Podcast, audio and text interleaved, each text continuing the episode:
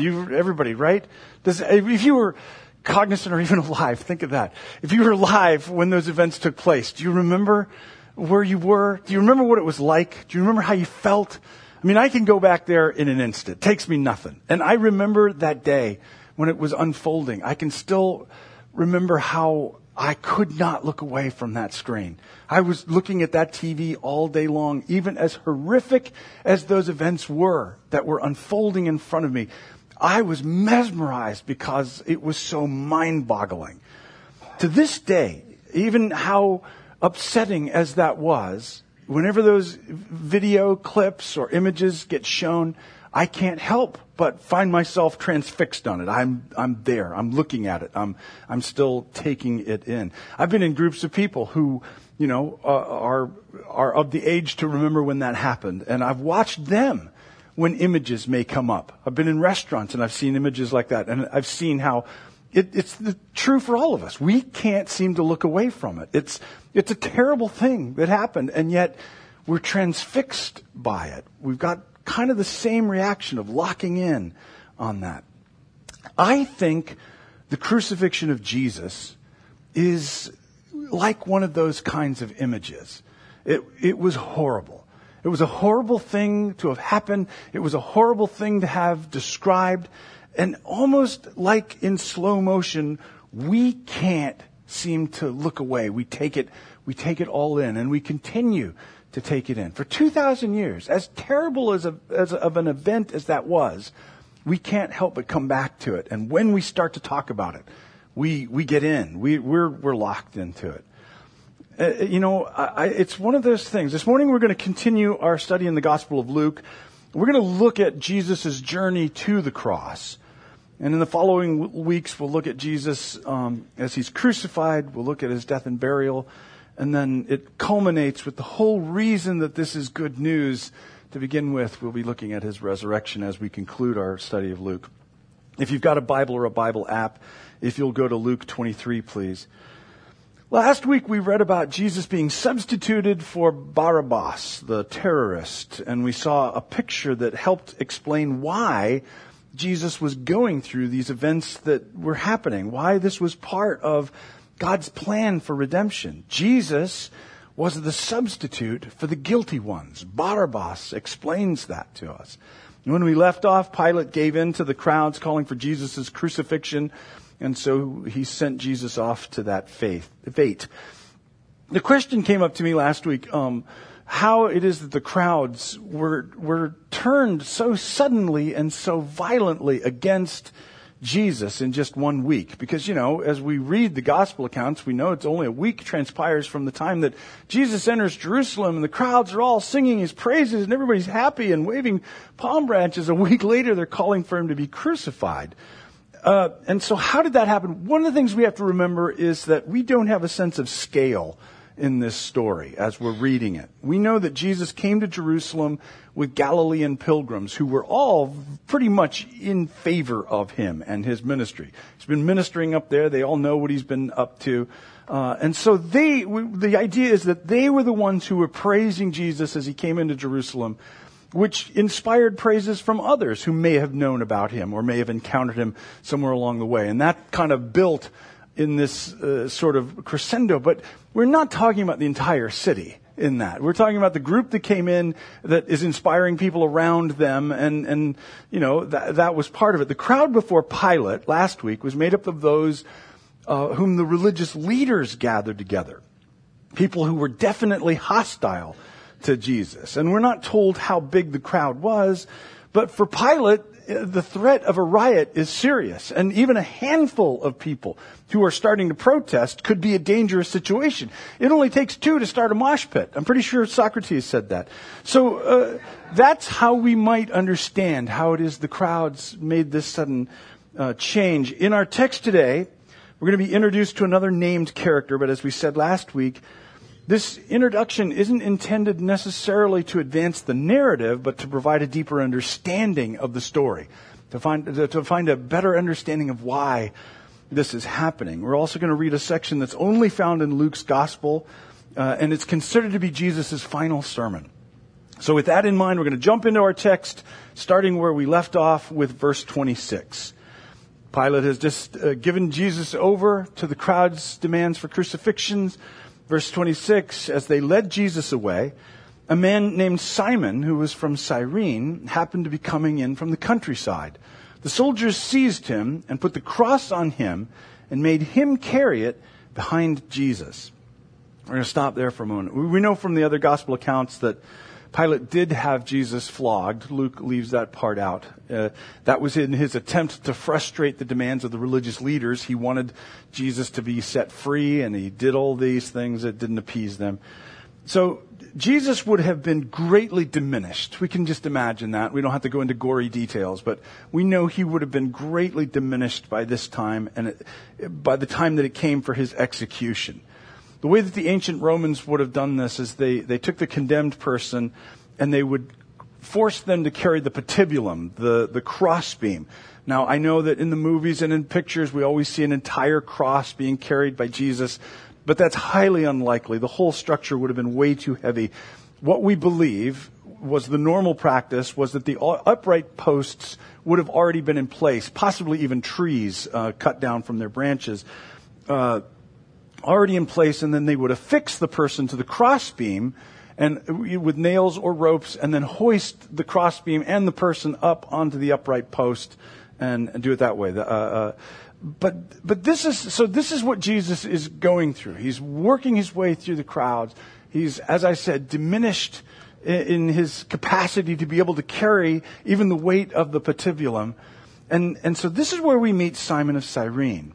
And he appears in Matthew and Mark as well, and he's named in each of the gospel accounts. So that makes him stand out as significant, just as Barabbas was, because oddly, not that many characters get named in the gospels. Uh, uh, as, a, as a general rule, they don't get named, and when they are, they are significant to the story. So it means we need to, to stop a moment and pay attention to who this is. So for this short moment in the story, Simon of Cyrene is meant to be remembered. Cyrene was a, a city in northern Africa. It's where modern day Libya is now. Uh, Simon would have traveled a long way to come to Jerusalem for this annual Passover feast. He probably would have been filled with excitement to get to the city. I don't know if you've ever gone to a baseball game, you know, get to the, the field and you get to see it, or you go to NASCAR race or something like that. You get to that stadium, the excitement, the, the anticipation of being there is just awesome. You can imagine those similar kinds of feelings for Simon as he's finally there. He's entering into the city. It's possible he was so preoccupied he didn't even notice what was happening all around him until it was too late.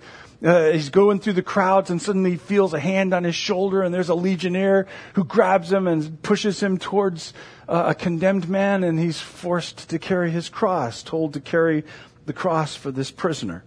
So here in this story, this newly introduced character is now stepping in behind Jesus to carry his cross. And Luke's wording is intentional in this. They put the cross on him and made him carry it behind Jesus.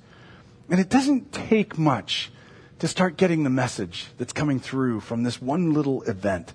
Back in Luke 9:23, Jesus said, "If any of you wants to be my follower, you must give up your own way, take up your cross daily, and follow me."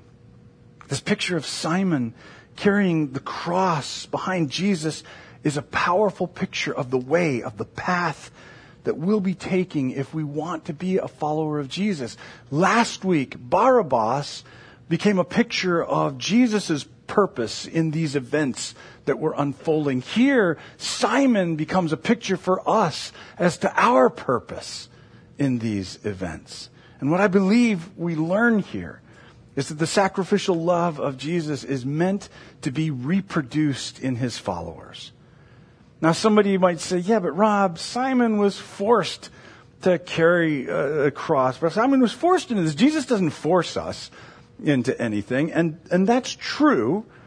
Uh, and we remember that this isn't meant to be a one to one picture. Like everything isn't going to line up in this. Still, while it's true that Jesus doesn't force his way on us, the statement that he makes back in Luke chapter 9 does not leave a lot of wiggle room in it. You want to be my follower, he says, you must daily take up your cross and follow me. He didn't say you might want to give this a try, see if it works for you, or he doesn't say, you know, he doesn't, he doesn't provide any alternative approach for his followers. You know, if you don't want to cross, maybe take up a cruise and uh, get some salt air or something. No. God doesn't force us like the Roman soldier grabbing us from a crowd, but neither does he give us another option when it comes to following him. If we want to follow him, this is the way we have to go. This path of laying down our own life, our own ego, and taking up the discipline of loving others sacrificially.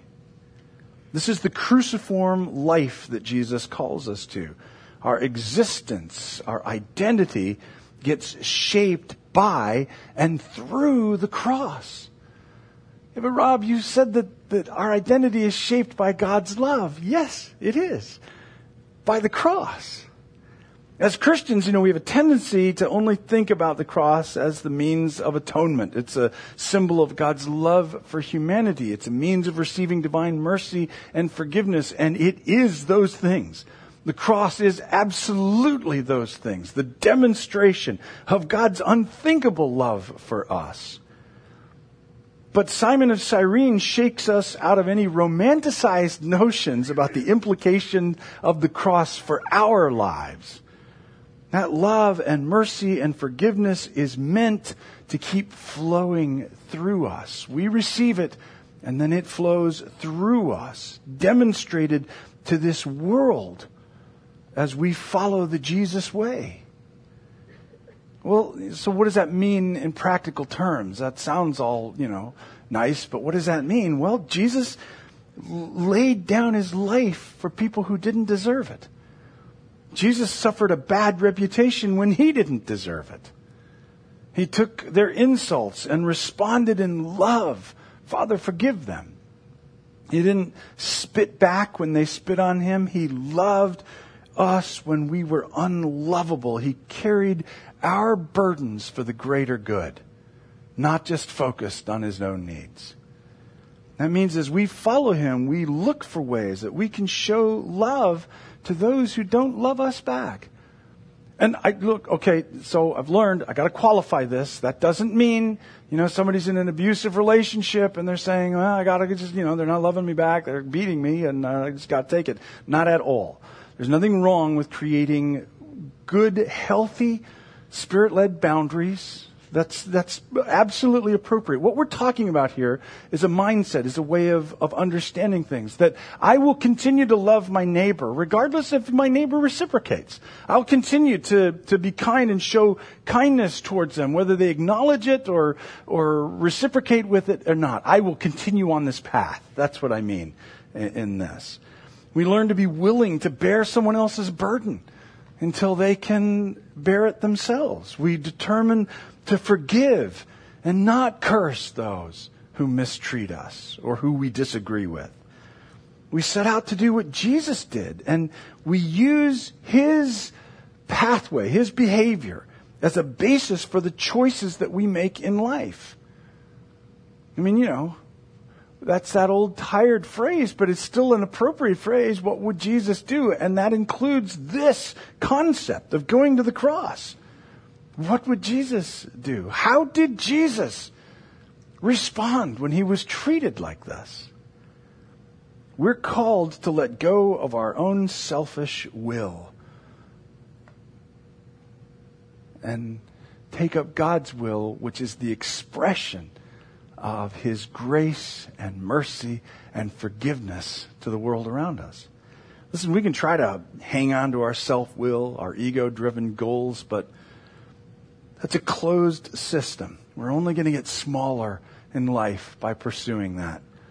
To see our lives as conduits for God's sacrificial love, that is where we discover our true humanity.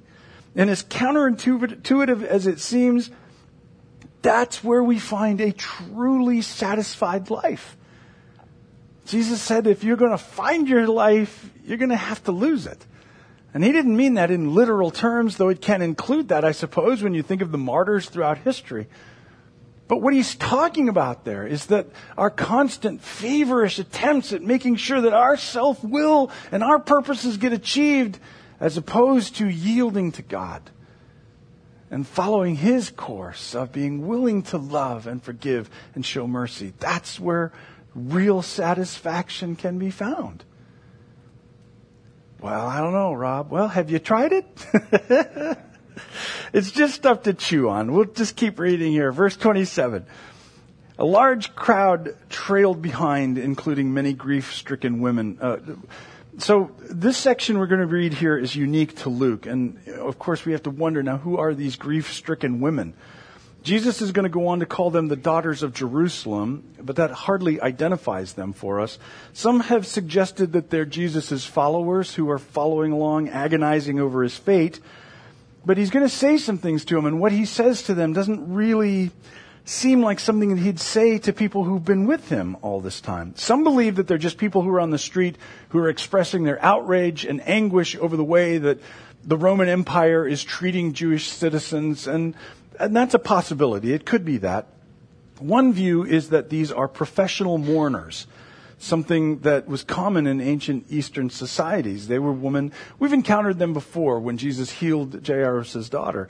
They were women who would come to funerals or, like in this instance, follow behind a condemned person to their fate, and they would weep and wail on their behalf so that that you know that the person didn't go out in silence that there was mourning over that and they do that on behalf of the family and then the family would pay them a few coins uh, for their services in that afterwards.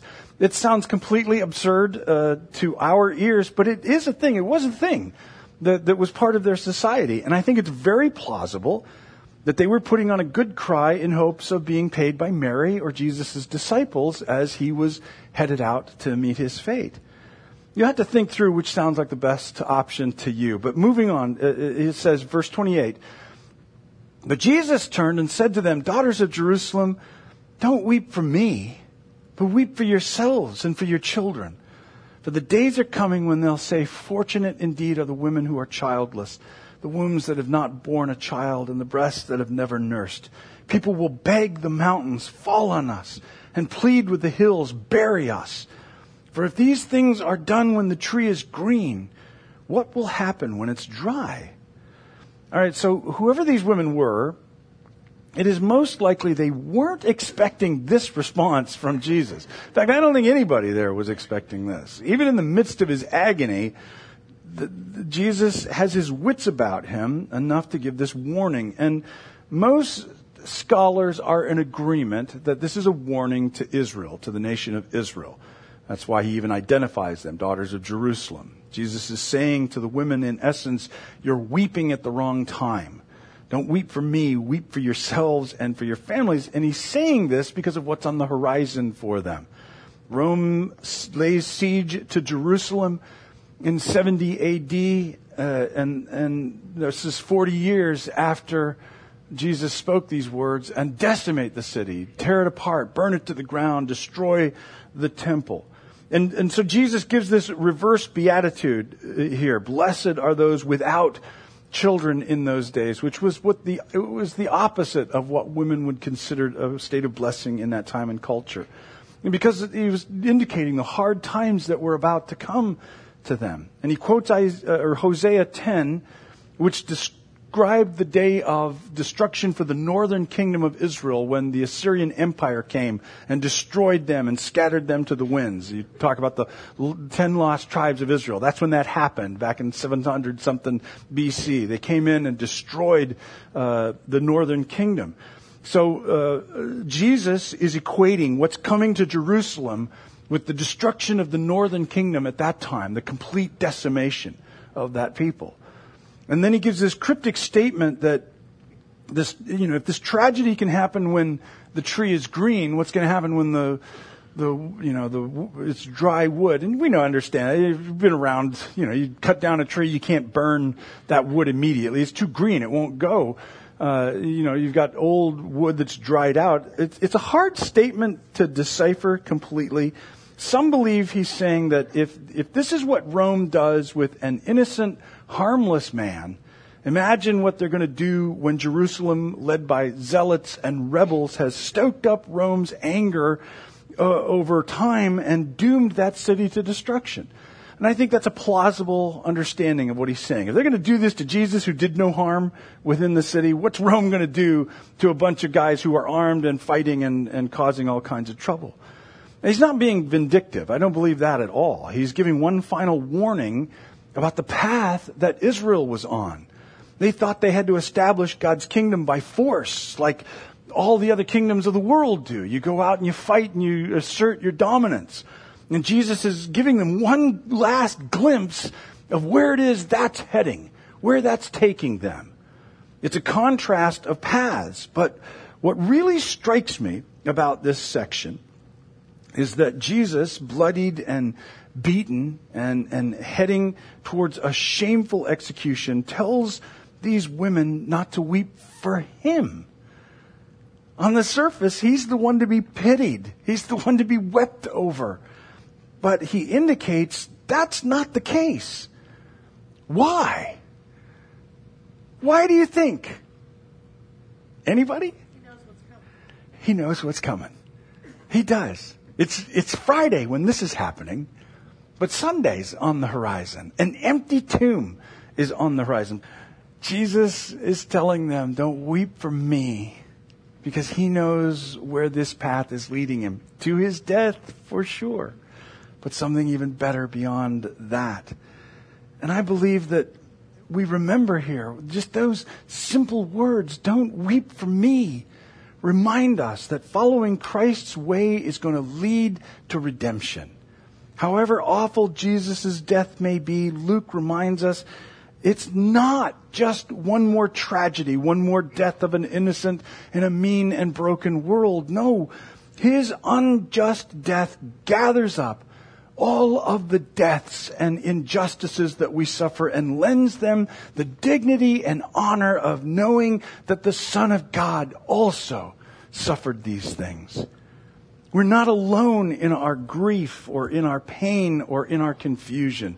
The Son of God understands because he's experienced it firsthand, but more than that, God doesn't just understand silently commiserating with our suffering along the way, God also promises to redeem. In and through Jesus' death, God confronts and ultimately defeats death, the final enemy. In and through the injustice that Jesus experiences, God brings justice to this earth. Not through strength of force, but through this strange power of vulnerability.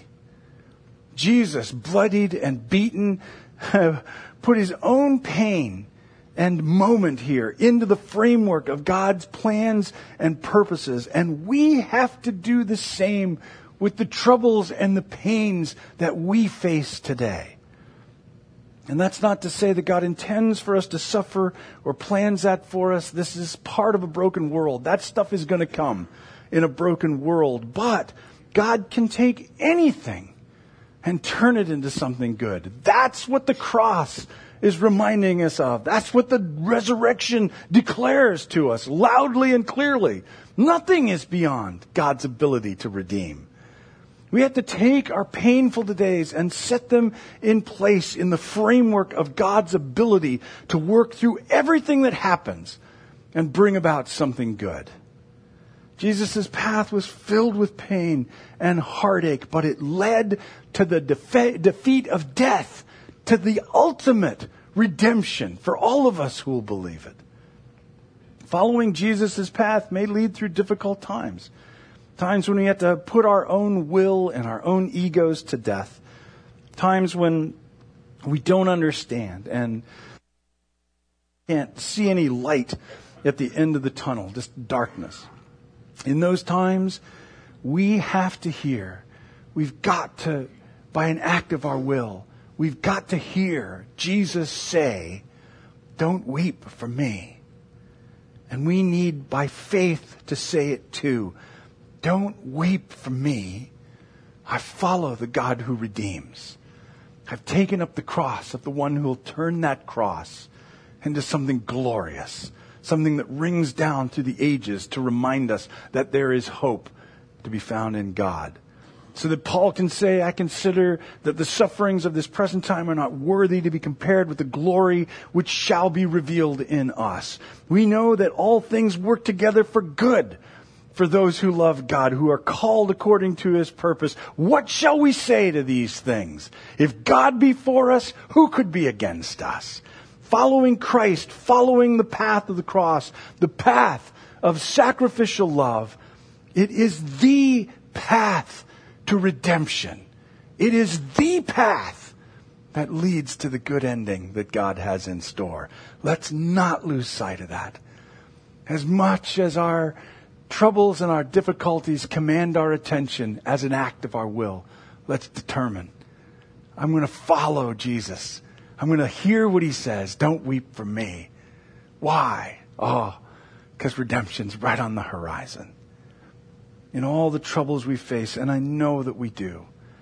Let's look to the Son of God. Let's find our confidence in His power, in His willingness to redeem the broken things of our lives. Right on? All right, very cool. So this morning, I'm sure you've seen that we've got the elements of communion uh, here. It's the, the last Sunday of the month, and this is the time that we like to set apart for communion. So we're going to celebrate that together this morning. I think it's a highly fitting ceremony that looks back on the events that we're reading about here in Luke, all that Jesus accomplished for us. So back on the night when Jesus was betrayed, he had gathered with his disciples for the Passover meal. And Jesus, as we've talked about many times before, repurposed elements of that Passover meal to provide us with a new covenant meal. Something that, that again reminds us of who we are and who we belong to and how that's been accomplished. So he took the uh, he took the the the afikomen bread, part of the Passover ceremony, something that would have been broken early in the ceremony and hidden away, found later on and redeemed for a piece of silver. He took that piece of bread, passed it around. Everybody was expecting that. And then as they start to eat it, he says, Now eat this. This is my body, which was given. Oh, are you doing this for me? Thank you so much, Shirley. You're so sweet. So uh, he said, uh, this is my body, which is given for you. Now, I'm sure the disciples are all sitting there going, oh, please, let's don't do this again. Because back in John chapter 6, he lost pretty much all of his followers because he was saying, you got to eat my flesh and drink my blood or you'll have no part of me. And everybody's like, yeah, okay, bye. And, and, and so the disciples are like, okay, we're, we're back to this. But what Jesus was trying to communicate to them was that by him, doing what we're reading about here, taking up that cross, taking our place as the guilty ones, and, and, and, and taking that cross to the place of execution where the injustices and unfairness and cruelty of this world got poured onto him. The consequence for our sin was, was put on his body. And that's what this is a reminder of. His, his body that provide redemption for us, for our bodies. And then at the end of the ceremony, he took the cup of redemption, and as they were drinking it, he says, Oh, oh, and this is my blood a new covenant is made in my blood, which is poured out for you. And so a covenant, of course, is a, is a committed relationship, uh, a, a, a ratified relationship by some means. And, and, and this is what it is. He's talking about it. We've got a brand new relationship with God, not dependent on our ability to keep a law or religious rules or anything like that, but based solely on the fact that God so loved the world that he gave his one and only son, that whoever would believe on him would not perish but have eternal life. God didn't send his son into the world to condemn the world, but that through him the world might be saved. And that's what this is all representing. What it is that God has determined to do for us, to save us, to rescue us from the consequence of sin, chief among that, the consequence of death, eternal separation from God. We are now united with God, reconciled back to him, and life has brand new meaning and purpose. So the way we do this here, we're going to just take a few minutes. Um, uh, we're going to pray over these elements.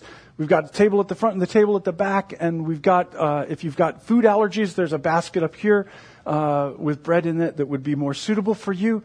But if you'll grab your, the elements and take them back to your seat, uh, uh, and pray over them and and take them Uh, you can take them together in a group if you want to, or if you're by yourself, take them together.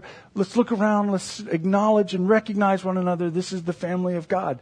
Let's at least be sure that we're seeing everybody's wearing a name tag. A lot of people are wearing name tags. This is your opportunity to go talk to somebody and act like you've known them forever, uh, because you can see their name. But but this is a good time to be sure that we we recognize, at least see one another, acknowledge this is our family. This is the family of God that He's called us into. Um, and, and let that same love that was shown to us flow through us to each other. So, Father, we count this bread as representation of Jesus' death on the cross for us, the consequence of sin laid on him, and we thank you for it. We now are released, released like Barabbas was released. We are now cleansed as all of those who were cleansed under Jesus' ministry because of what you've done for us. We count this cup as representative of your blood, poured out for us, a new covenant, a new means by which we are now reconciled to God. It's, it's dependent on your love for us, which will never end, not our ability to do this right. But lead us into a right life as we take this, Father. And we pray these things, Lord, in Jesus' name. All right, we're gonna we're gonna end with one more song.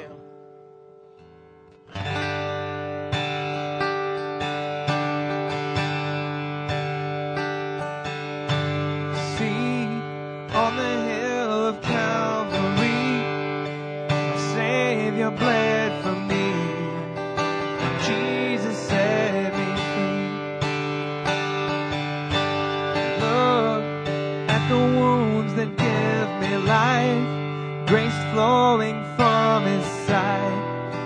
No greater sacrifice. What He's done, what He's done. All the glory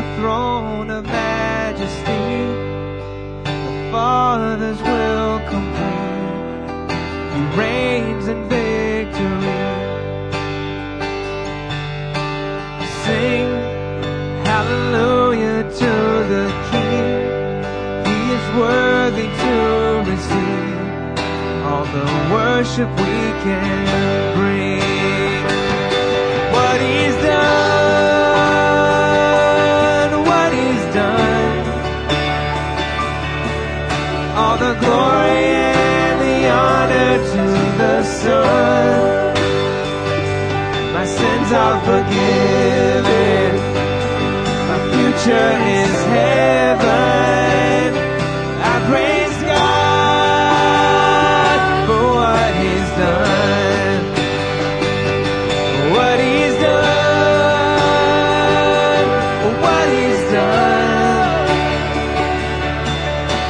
The glory and the honor to the Son. My sins are forgiven. My future is